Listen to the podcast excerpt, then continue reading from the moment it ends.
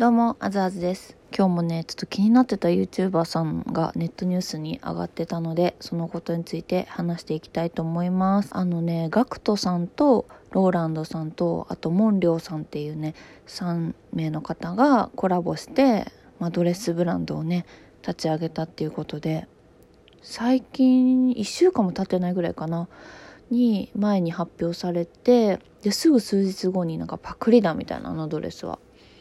でネットが騒ぎ出してでまあご本人たちと、まあ、企画した会社さんが謝罪するっていうねニュースを見かけました。でまあまあそこまではねそのまあ作ったものが問題があった。まあ言ってみれば不良品欠陥があったっていうことでまあイメージキャラクターをされていた GACKT さんたち3人はまあそんなにね悪いことをしたわけじゃない。まあ知らなかったっていう部分もあるしすいませんでしたってよかったんですけど、まあ、その後のなんか3人のなんか行動に対しての批判がすごくてまあでもローダンドさんはこうだった。モンリョさんこうだった。ガクトさんこうだったみたいなことをねみんな騒いでて。いやでもなんか前ちょっと話したね。テンチムさんのこともそうなんですけどこの問題って結構最近多くないですか？うん。でなんか私共通して思ったのはなんか大衆向けっていうかやっぱ低価格で量産するところってやっぱりちゃんとやらないと難しいんじゃないのかなと思ってて例えば店長さんのナイトブラもめっちゃ単価高くしてあの一つ一つやっぱこだわって作ってる。だったらね多分こんなことになってないと思うんですよ。ドレスも今回のなんかすごいお手頃らしいんですよね。すごいいいデザインのものが。だからやっぱそういうこうたくさん売ろうとするとやっぱりねあの単価も下げなきゃいけないしだけど数をたくさん売るっていうやり方はすごい品質がね商品の難しいんだろうなってやっぱ見てて思ったんですよね。うん。だから全然学徒さんとかレベルだったらもっとなんか1着ね10万とか100万のドレスを作ってよかったんじゃないのかなって私はすごい思ったんですよね。まあそしたらまあなかなか買えないっていう人もいるかもしれないけどまあそれを出してからね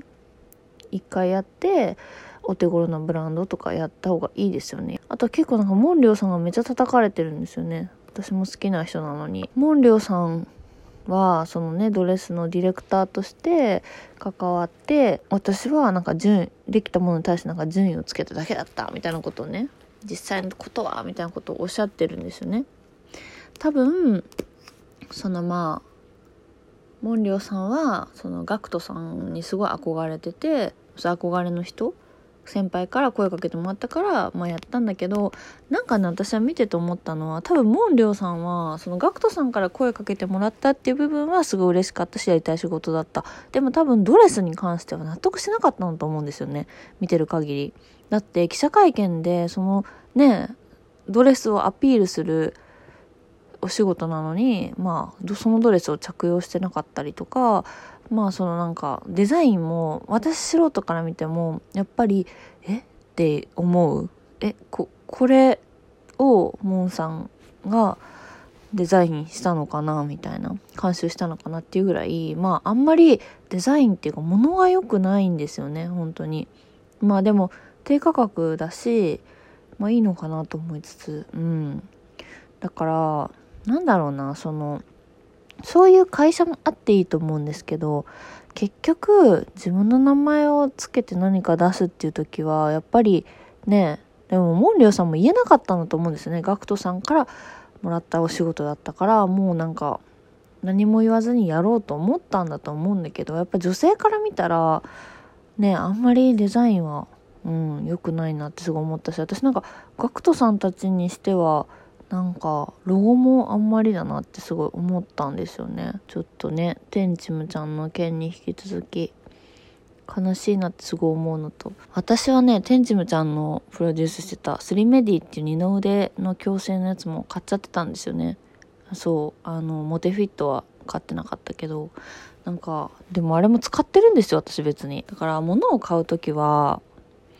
あの誰が使ってるとか誰が言ってるとかじゃなくてその物自体を見て買った方がいいよ本当にうん。やっぱりそのものを、私は別にそのスリメディが、まあ効かないのかもしれない。詐欺の商品なのかもしれないけど、それでも、やっぱ二の腕着圧っていう商品は、ね、あの、初めて見つけて自分で、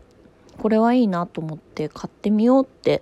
これで少しでも自分の二の腕が 細くなるのならと思って、だけど別にそれをつけてれば私二の腕が痩せると思ってないし、プラスその YouTuber さんのトレーニングとかもやってるし、ランニングしたりとか、あプラスちょっと気持ち的に、まプラスアルファやってみようみたいな感じで、だから別に二の腕も痩せなくても別に私はテンジムさんのせいにしたりとかしないし、だからそのドレスをね、買った人たちも、まあ、ガクトさんがデザインしてるから買ったっていう人もいると思うんだけど、まあデザインじゃないか、プロデュースしてるからね。でも、やっぱり、ガクトさんを、とか、タレントさんを入り口で入ったとしても、その商品を買うかどうかはやっぱり自分で見極めた方がいいと思うんだよね。うん。やっぱり私は、ショコタンがデザイン、ショコタンのこと大好きなんだけど、ショコタンの作ってる服はあんまり可愛いと思わないからあんまり買わないよ。うん。なんかそういう風に思って、でも、その中でも可愛いものあったら買うんだけど、うん。だから、相沢エミリさんもすごい好きだから、相沢エミリさん出してるお洋服ブランドも見るんだけど、あんまりね、可愛いと思わないから、あの、その中でも可愛いと思ったものは買う。うん。私別にそれを買って、デザインがまあパクリだろうが何だろうが、それは自分で選んで買ったから、それは自分に責任があると思ってるし、もうモテフィットの場合は完全に詐欺だったのかもしれないけど、もうなんか買う側も見る目を見極めないと巻き込み事故に遭うからね。被害者になるかならないかは、を別にそのね、タレントさんを応援してるんだったらいろんな方法があると思うんですよね、私は。ショコタンだったらライブに行くとか CD を買うとか、20もね、グッズを買うとか。でも私も20のグッズを買うときに20のグッズだから何もかも買うみたいなことやっぱやらないんですよね。そう。やっぱ見極める力